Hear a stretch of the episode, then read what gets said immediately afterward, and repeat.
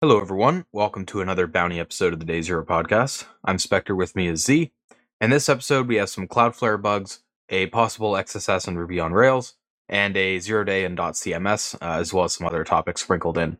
So uh, we'll jump right into our first topic here, which is from Assetnote. Uh, it was a three-part blog series on Cloudflare pages, uh, which covers four or five different bugs that were discovered and reported. Um, it's got a bit of a story-like style to it. Uh, you, you might be able to tell if you're if you're watching and can see the title. They they kind of borrowed the Lord of the Rings titles, which was a bit of a fun part of it. Um, first part's called the Fellowship of the Secret. Second part, the Two Privescs, and finally, Return of the Secrets. Um, getting into the issues, though, the first blog post that we have up here uh, details the attack surface they were looking at, which were the jobs involved in the Azure pipeline. So you know they just took a, took a look at what was going on and what kind of build scripts were involved. Um, they noticed that um some some jobs were provided the GitHub prod private key and uh, Cloudflare prod API token um, to the environment. So that got them looking at the build steps um, that were provided those those keys, uh, which were the clone repo and publish asset build steps. Um, and these would run through a, a, Python build tool that that Cloudflare had. Um, and this is kind of where the bugs come into play uh, when this when this build script gets invoked. So um, the first issue here that I'm just coming down to is a fairly straightforward command injection. Um, they run a move command on line 74 here, which you can see uh, in this image that they have. Um, they have this move command, and uh, they use root dir for the uh, for formatting the first parameter of the move.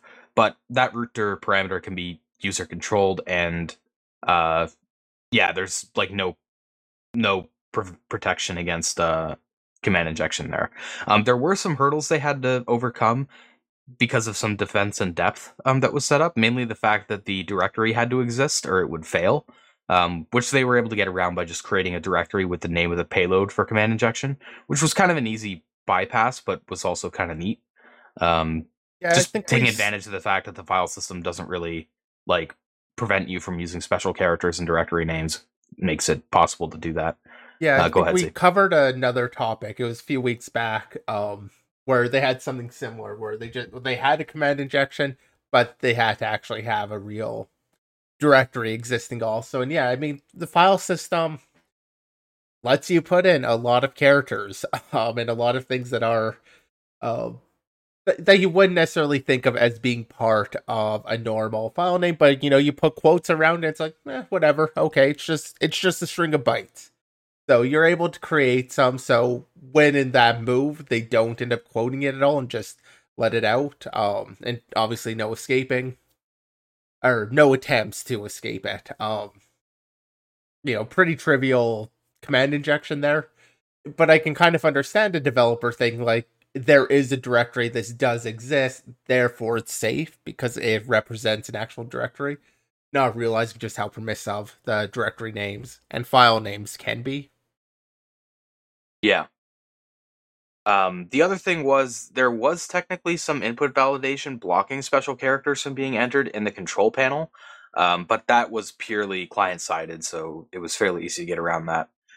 So, with the command injection, they were able to cat the environment to a temp file, which could be exfilled through the build logs. Um, they were able to dump the private GitHub key and such, which had a pretty massive impact because the token they ended up leaking here for the clone was a global token. Um, it wasn't scoped to each user. So they ended up getting access, like this token could give access to like all 18,000 Cloudflare page users repositories, uh, which is pretty incredible. Um, it seems a little weird because they had some of that defense in depth set up earlier with like the directory names, but then um, they seem to have completely botched the scoping on on the token. But um, yeah, that's that's one thing they they call out here. Uh, and then they get into the second vulnerability, which was another command injection in the publish assets step. Um, very similar to the first bug. They run a command that they build up using a user controlled asset directory, and there's nothing preventing um, using characters to break out of the out of the command. Um, ultimately, with those bugs, they were able to escalate to the AZ DevOps user um, from the BuildBot user, which effectively gives root because AZ DevOps has a passwordless sudo access. Um, they wanted to see if they could take it further though and break out of the container. So this is where the second blog post um, comes into play, which is uh, the two privescs.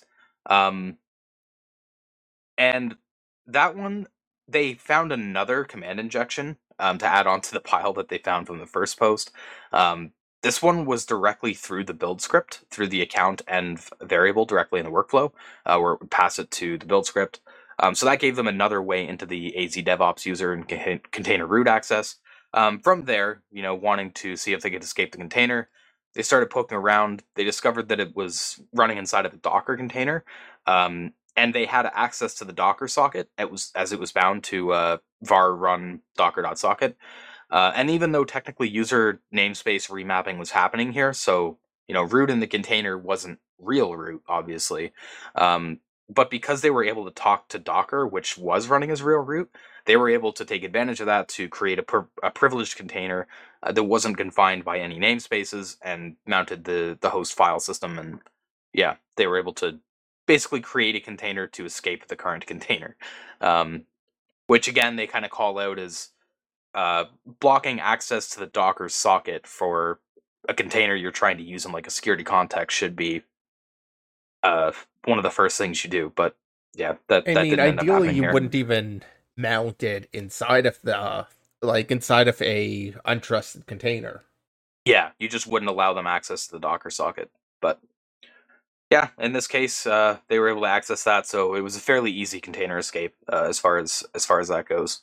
Um, the third part is a, re- a revisit the Cloudflare pages after a long while when the other issues they reported were fixed. Um, and Cloudflare had sent out a notice about a new pages environment for testing. So this environment that we talked about for the first two parts uh, is completely gone now, basically.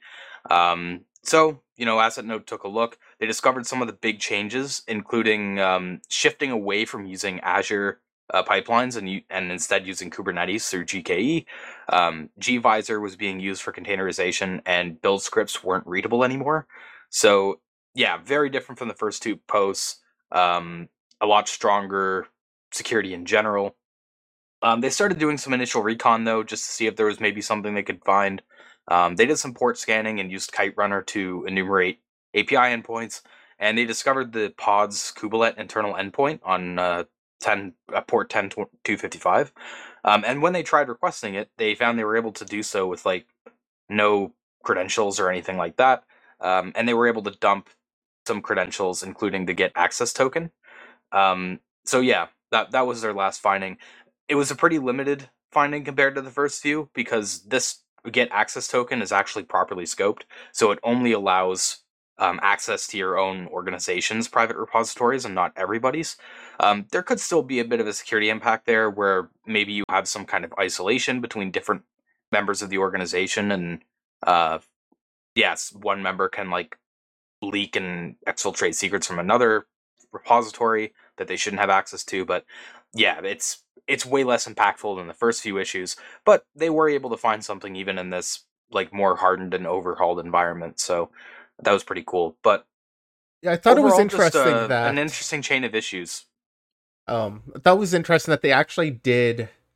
Um, after the first couple vulnerabilities, actually went through and did a fairly significant overhaul of their architecture for this, going into like you know changing out the ASIC foundation of it from um, Azure pipelines into Kubernetes on GK.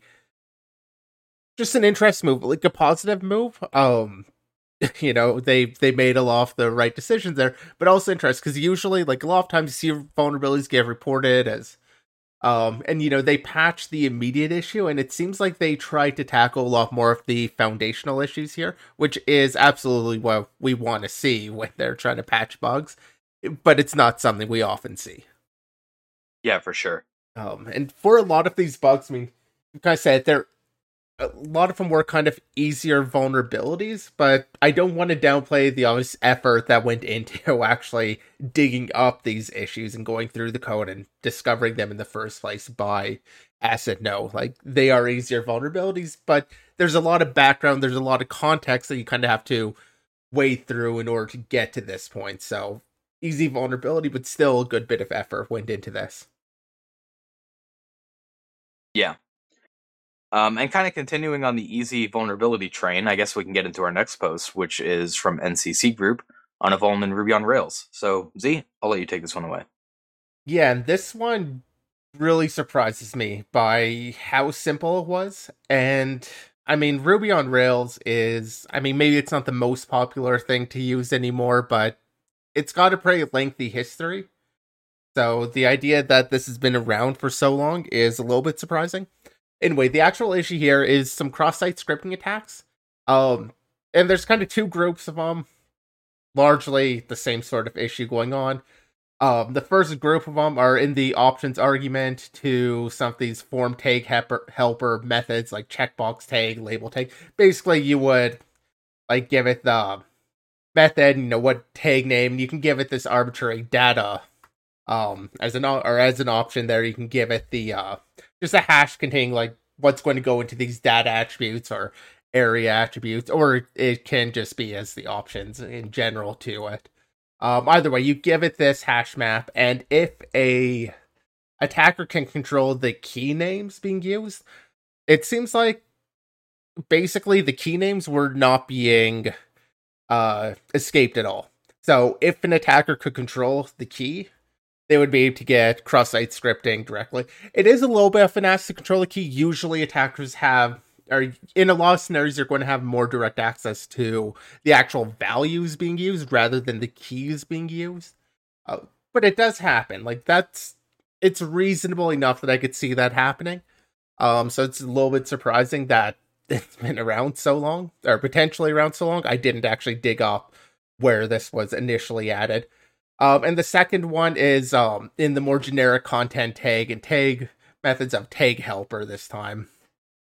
Um basically the tag names also we're not getting. That does feel like a little bit more of an ask uh to, for an attacker to have control over those but not not necessarily impossible. I do think the data acts like these uh data attributes are a bit more likely in my mind uh they don't actually go into what the root cause was but i did do a little bit of commit surfing on this one to find the patch and like I kind of guess, it seems like they literally just were not escaping the keys at all. Uh, so very straightforward cross-site scripting.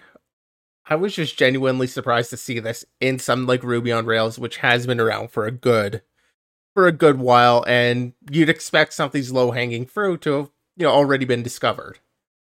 So, like I said, not sure how long ago this was introduced, if it was maybe reintroduced for some reason versus having always been there, but it did surprise me. Yeah, it could just be one of those situations where it's an area that's not really thought about too much and just wasn't looked at. Um, but one th- where, like, in some possible scenarios, an XSS could end up being abused. Because, like you said, like getting control over the tag names and, and the keys is not a scenario like they might not even really be thinking that of that as an attack vector, even though they should be. Um, but the but I, I could kind are, of um, they're one of the places I would always look for that when I was doing like web app assessments because it is it's something developers do tend to forget about. Like they'll think, oh, I've got to escape this value, but not the key. Uh, when an attacker has control, and that does happen somewhat often. I mean, it's not the most common feature to be able to get control there, but it does happen. Some that would always pique my interest. Yeah, the key is basically trusted, uh, or yeah, treated as like a trusted value when it shouldn't be. Well, and who, like, offhand, I mean, do you know how the key needs to be encoded versus how a value would be encoded? you know, in value, you've got kind of the quotes there, the key. Well, what's the encoding for that? What should you be doing? Um, I can understand developers just not thinking about it as much too. Um, it is something I like. That particular aspect is something I've seen. Not so much with the actual tag names. I can't think of a lot of cases where attackers have that level of control, but oh, like I said, it's straightforward. It just seems like it's not being uh not being um sanitized here at all or escaped at all. Oh man. Yeah, I mean I, I really don't have much more to say on that. Yeah. All right, so we'll get into our next topic here, which is also from Assetnote. Um, and it was on an arbitrary file upload vuln in dotCMS, uh, which affected an undisclosed bank which used it. Um, dotCMS is a Java-based CMS, and this is another one of those posts where the vulnerability was relatively simple, but exploitation of it was a bit more interesting because of some of the hurdles they had overcome there. Um, so, boiling it down to the vulnerability, um, it, it, basically is a, a, a, directory traversal in the process file method um, through the multi-part put and post endpoints, which were unprivileged. Um, here, they would take some user data, write it to a user-controlled file uh, file name in the temp directory, but it would just build up that path with string concatenation, and so arbitrary files could be uploaded because yeah, there was just nothing preventing traversing out of that temp directory. Yeah, on the um, unprivileged note, I will say that it's by default unprivileged. It did depend on the configuration. So it could be configured in a way to not be insecure. There's the content API allow anonymous uh, configuration option, which could be set to write, which would allow anonymous users to write. So that was the default case. Um I don't know why that should be the default. Um because yeah, I mean it's literally a file upload. Like generally, you don't want anonymous users uploading files, so having that as the default is also surprising. Uh, but Insecure there was for the win. Yeah, but there was technically authentication that could exist there. It's just not the default case. Yeah, good shout. Um, but yeah, so because uh, by default it was you know accessible to anonymous users um, and the fact that directory traversal was possible. Um, there was the arbitrary file upload vuln. In a regular dotCMS setup, this is pretty easy to take to code execution. You know, you just upload a web shell basically. Um, when they tried to do this on the bank, though, it was a little bit uh, tougher. Um, and that was just because of some hardening that was in place. Um, notably, the fact that they try to prevent being able to write into the the root HTML directory um, to to be able to get an easy web shell. Now, obviously, when you have arbitrary file upload load like this, um, it's pretty. There's a lot of different ways you can go. Like you don't have to use a web shell. That's just usually the path of least resistance. Um, so, but the approach they went with here was a bit more interesting. Um, while they weren't able to replace the HTML files or like upload a shell, they were able to replace the JavaScript files that were being served, um, like in the assets directory. Um, so that's kind of the the path they they pocked, um, just showing like you know attacking the bank's customers or whatever, um, serving so, some malicious code that might do something interesting. Um, I, I believe that's the route they went. They they're not like totally clear on. It's a little um, more complicated. Okay, uh, so they actually did something then. interesting here what they did was they went after the e-tag. So if you're not familiar with e-tag, um, basically server can provide a, or as I understand it, I'll be honest, I didn't go dig into it. It's been a while since, since I've looked this, but effectively server, when it sends you something, it can provide you an e-tag value, and that's going to be uh, the next time you make a request, it's like has content change sort of request to see if they need up eh, to see if the client needs to update their cache. They can send this e-tag value, and the server will kind of know what was being requested and possibly serve that file back based off of the cache entry. So effectively, as I remember it, e-tags being used kind of like a cache entry. Um, so what they did is while they couldn't write into where the actual JavaScript file was, um, they could control the e-tag file. So they could write to that folder, which um I believe this is uh set at the Tomcat level. I don't think it's specific to because usually this is going to be implemented at the server level rather than the application layer. Um, yeah, so it's not being set by dotCMS.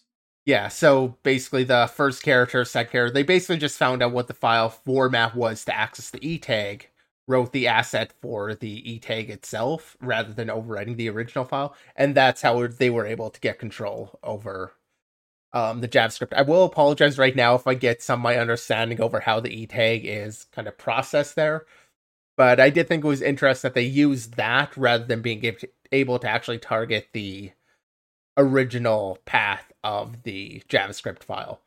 Um, but I might be missing some details. And they did have another little trick here that I want to shout out because we mentioned this on some other case where one thing you have to do when you have this sort of issue, you want to overwrite a file, you need to know where you exist or where where what you want to overwrite exists on the uh, target application or on the server. Um, and those paths, like yeah, under Docker containers and stuff, like you'll sometimes see some very similar paths, uh, but they could technically be anywhere. And the way they got around that was using the proc self current working directory folder.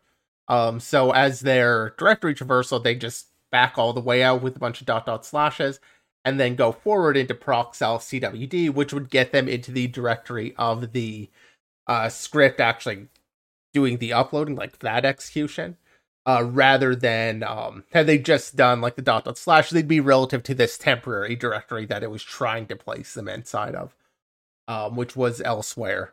Uh, which is just a worthwhile trick to at least be aware of here for getting to a bit more of a stable location when it comes to these sorts of attacks.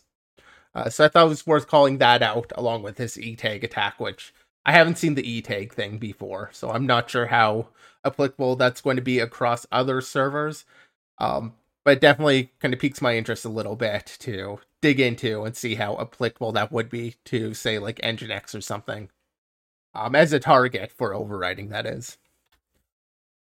It's kind of interesting because that proc self uh, CWD trick, like in hindsight, it looks like a very obvious way to go and it's very useful, but I haven't really seen it used in a lot of the blog posts we cover that deal with directory traversal. So, yeah, I don't, I don't think I've seen that trick covered on any of the other topics. Maybe I'm just misremembering, but no, honestly, uh, the yeah. most of the time when I've seen that used, it's actually been CTF write ups rather than uh actual uh real world vulnerability write ups.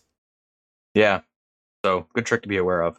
Um, yeah, thanks for clearing that up a little bit with the e tags because it it was a little bit confusing to me because I was like, okay, they can't upload to the like touch the HTML files and upload a web shell, but um, I was thinking maybe the asset directory where the JavaScript files were was maybe not protected properly. But yeah, that makes more sense with the e tags. Um, I guess I just kind of skipped over that when I was reading it. So yeah, good good shout on that one. All right, so uh, we'll get into a crypto issue that we have up next, which was a price oracle ma- manipulation vuln in Aave V3, uh, which is a liquidity protocol that deals with things like flash loans and such, uh, you know, lending and borrowing, DeFi type stuff. Um, as far as crypto issues go, this is probably one of the simplest ones that we've covered, probably.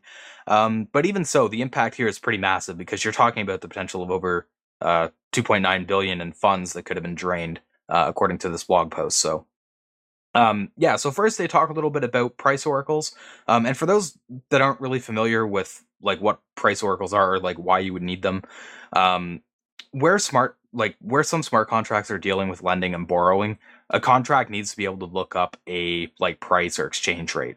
Um, and this is a very tricky issue because the idea with smart contracts is that everything is decentralized. And as such, what sounds like a simple task is made much more complicated because what do you rely on as a trusted oracle? You have to rely on an oracle or multiple oracles that are trusted and can't be influenced by attackers. Um, and that's kind of a tricky issue. Um, well, and you and can't even, do things like um, read out to the internet. Like you can't just use some random API on the internet. Everything on the blockchain's on the blockchain. Yeah, that's all you yeah, can communicate well. with. Um, and then even if you use a trusted oracle that's used by many other smart contracts, you run the risk of having like a single point of failure type deal where if that oracle is compromised or goes down, um, your contract can can be vulnerable to that. Um, furthermore, there could be a case where you're using a trustworthy oracle in an incorrect way, um, which is kind of what's happening here. So here, um, by default in normal situations they use the chainlink oracle uh, which is a popular choice and it's a well tested oracle. The problem is in their get asset price function um, they kind of have this fallback case where if if the uh, chainlink oracle returns a zero um, so basically it can't get a price um, it'll call into this other fallback contract that they have um, which as we'll get into later is is not production ready but yeah, I'll talk about that when we get to it. Um, and that fallback contract has absolutely no verification or access control on the method for setting the asset price. Um, so you can kind of see like this is the contract here, very simple contract. Um, Yeah, just like no checks at all, really. So any attacker could just call the set asset price method on the fallback Oracle contract and yeah, manipulate the price. Um, now, actually, actually exploiting this would be a bit tricky because you would need to force that fallback to occur and thus get Chainlink to return zero, which is kind of an unlikely case. Um, but because of some other issues, it becomes a little bit more practical. Um, so they detail two scenarios where this could be possible. One of them is the fact that Aave used a deprecated function from Chainlink. Um, they use latest answer um, instead of latest round data. And the problem there is it's possible for latest answer to return zero if no answer could be reached. Um, that's kind of shouted out in the documentation as that actually the reason why it was deprecated. Um, and the other scenario that could lead to the fallback contract being used is if an asset is added as collateral before the price feed of that asset is configured. Um, so, like a brief window would open up where the fallback oracle would get used. Um, though they didn't end up finding a standard procedure in the documentation for adding a new asset, but that's a route that they call out um, that could be a potential attack vector. But yeah, both of these are like they do feel fairly unlikely to happen. They do depend on uh, constraints outside of an attacker's control. Uh, an attacker, unless they're part of like the agreement nodes or or like the agents that Chainlink is using, they're not going to be able to like cause this uh no answer to come up. I mean, maybe some denial of service somewhere, like they might be able to do some weird attack there. Um, but effectively, they're dependent on those agents failing to come to an agreement on what the price is and thus not having an answer or some other thing happening. Uh, you know, they just have to wait for that case to happen. Or as the secondary case that you were just mentioning, the second place where fallback oracles use is when the asset they're trying to access hasn't yet been set. Uh, just or the sorry, the source for the pricing of that asset hasn't yet been set. Um, that one, like, I don't know because I feel like you should be able to do that all in one transaction. So I can't imagine a really good reason why you'd actually end up. Like they speculate that this could be done, but they don't have any information on how that's actually updated, and neither do we. Um, it just feels like that should be a single transaction. It's not like the web where you can kind of race it, and even that you'd have to know when it's happening to race it, which would be something an insider is doing to add the new assets. Again, you're kind of just waiting for the right scenario. Uh, so maybe a malicious uh, miner or something could be watching for just the right transaction that opens it up and insert their transaction at the right time. But other than that, like it does feel fairly difficult, and they're just kind of waiting for all the stars to align basically in order to actually exploit this. Um, that said, the fact that that fallback oracle has like comes out of the mock contract. I can't remember if you mentioned that or not. Um, it's something that shouldn't have been deployed to production. It was in like the mock folders, so developers were using this just to test things on like a mock chain. Um, and thus it also didn't get audited because it's not supposed to hit production. And yet here it is in production because somebody decided to deploy it.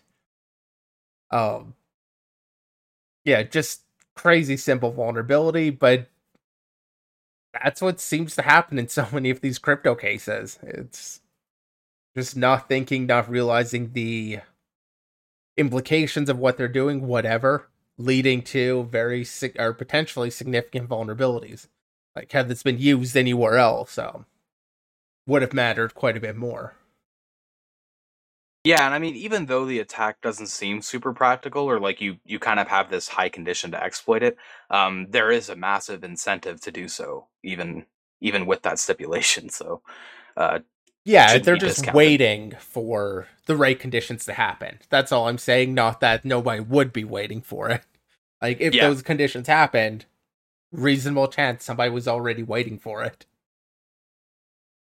Yeah. Um, smart contracts are a little interesting in the way that it's it seems extremely difficult to write them correctly. Um, there's just so many things that you have to be aware of when you're writing them, and as your your applications or deployments get more complex, um, it's just it's it seems kind of easy to miss these things.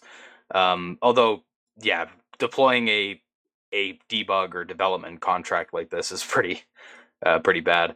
Um, they call this out a little bit towards their conclusion on the auditing aspect um, because they said like this this protocol was audited by a, a good chunk of the major firms that do contract auditing, um, and they were just calling out like this uh this is a good example of why more auditing needs to be done on the actual deployment um, as opposed to just the contracts that are being like written and developed.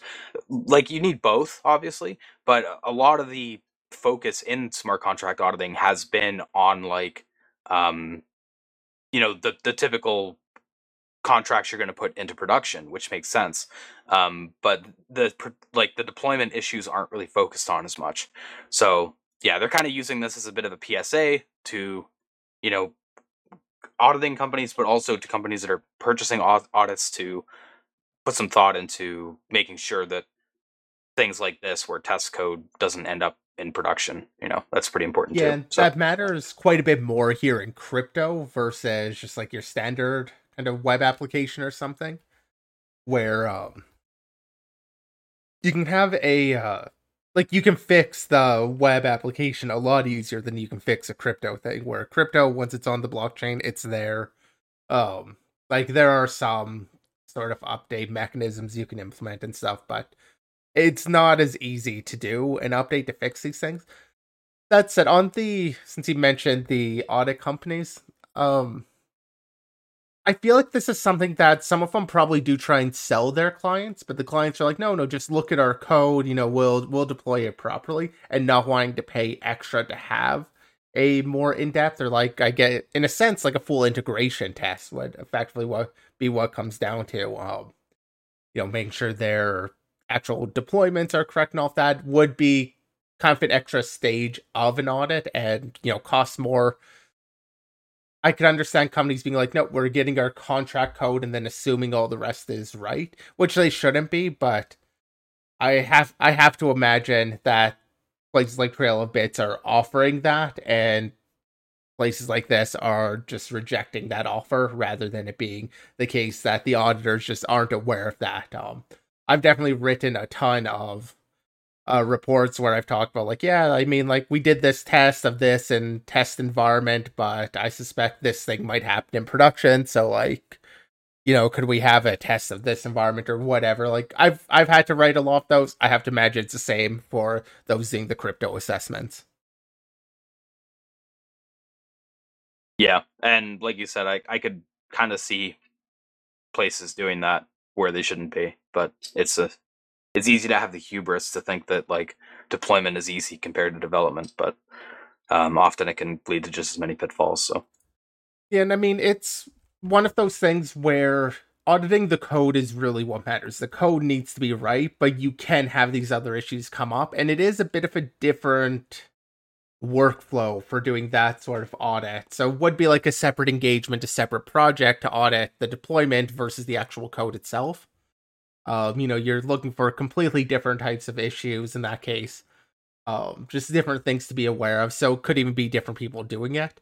Um, it, it's just another step in that maturity process. I'd start off by getting that code audited, and then as company matures, they go on to have uh, more complete testing. All right, so we'll get into our last topic here, which is a HackerOne report uh, for uh, Reddit, and I'll let Z take this one away. And this is just kind of a fun little bug. It's over in ads.reddit.com. Oh, pretty straightforward. They've got the repro steps here of, or the actual issue itself is just the ability to bypass email verification and set your email to whatever you want. Um, and it comes down to once you create your account, usually you have the normal verification process. Skip that and just go right to the account ID inventory type um, page here. Actually, seems like it's a page where you can change uh, account settings because where it ends up making an API request to is it makes this patch API v2 accounts account ID. Um, so just making this generic patch request to the accounts endpoint ultimately. Uh, so if you change the data on that, um, or not even change it. You can change any field you want, but if you just add the email field into there, um, this patch request will go ahead and update your email, and presumably that email field is the verified email. So you're setting that to whatever you want. You can pretend to be any user you want because you can directly modify it. Uh, this kind of comes down to I've seen this sort of issue before where, you know, they'll write this generic um, handler for just this patch request comes in. Okay, what fields are there? Just take the field and set it. Take the field and set it, and just doing that. Um, and then somebody passes in a field that they're not expecting you to be able to set. They don't have any UI for it. Um, or presumably they don't have any UI for it, but it doesn't care about that. It just checks if the field exists most likely and sets it. Um, creating this bypass of actually verifying the emails. So fun bug common enough situation when you have these very generic endpoints. Ideally, you should be whitelisting the actual fields that you'll update or having other conditionals set on there, but oftentimes people forget to do that. So this slips through. Uh, pretty straightforward issue though, um, and kind of a fun one. Um, I do like seeing these things. It kind of reminds me of old like uh what was old PHP um used to do. I want to say it was called like magic variables, but I think there was another name for it where you could set local variables using just like your query parameters. Um, so you can overwrite variables that didn't expect you to be able to overwrite, basically. Um, I butchered the explanation of how that one worked. It's not an issue anymore. Hasn't been a thing since like PHP 3. But it kind of gives me that sort of vibe, at least. Yeah, cool issue and uh, pretty good bounty as well. I mean, resulted in a five thousand dollar bounty, so pretty cool for the researcher there too. Um, Brutum all asks in chat, do they check if the uh, versus the email if you're part of an organization? Um, they don't call um, it out as to what checks actually happen here. It, and it seems like to me the likely case here is that this email field is what would be well so as part of the organization, it might be used um at some point. I to answer your question, I guess no, I don't know. Um this just seems like being able to directly modify this email field that would normally only be set once you're verified. So I could imagine certain areas actually checking it. Um they do mention that you'll be able to accept invites sent to an email if they had an invite to an ads team at that email that they hadn't yet accepted. Um, so there is definitely some checking going on based off of that email, but um, not clear about the organization aspect. Yeah. All right. So uh, unless you have any last minute notes, see, uh, I guess we'll go ahead and wrap up the show because that's all the topics we have. Nope, no show notes. All right. So, like I said, um, that's all we have for today. Thank you everyone for joining us. Um, check out our website or or chat for Twitter and Discord links. Um, you can also find summaries and VODs up for our previous episodes on our website and our YouTube. Uh, other than that, though, we'll be back tomorrow for binary topics. Um, that's at 7 p.m. Eastern, 4 p.m. Pacific. And uh, we'll see you then.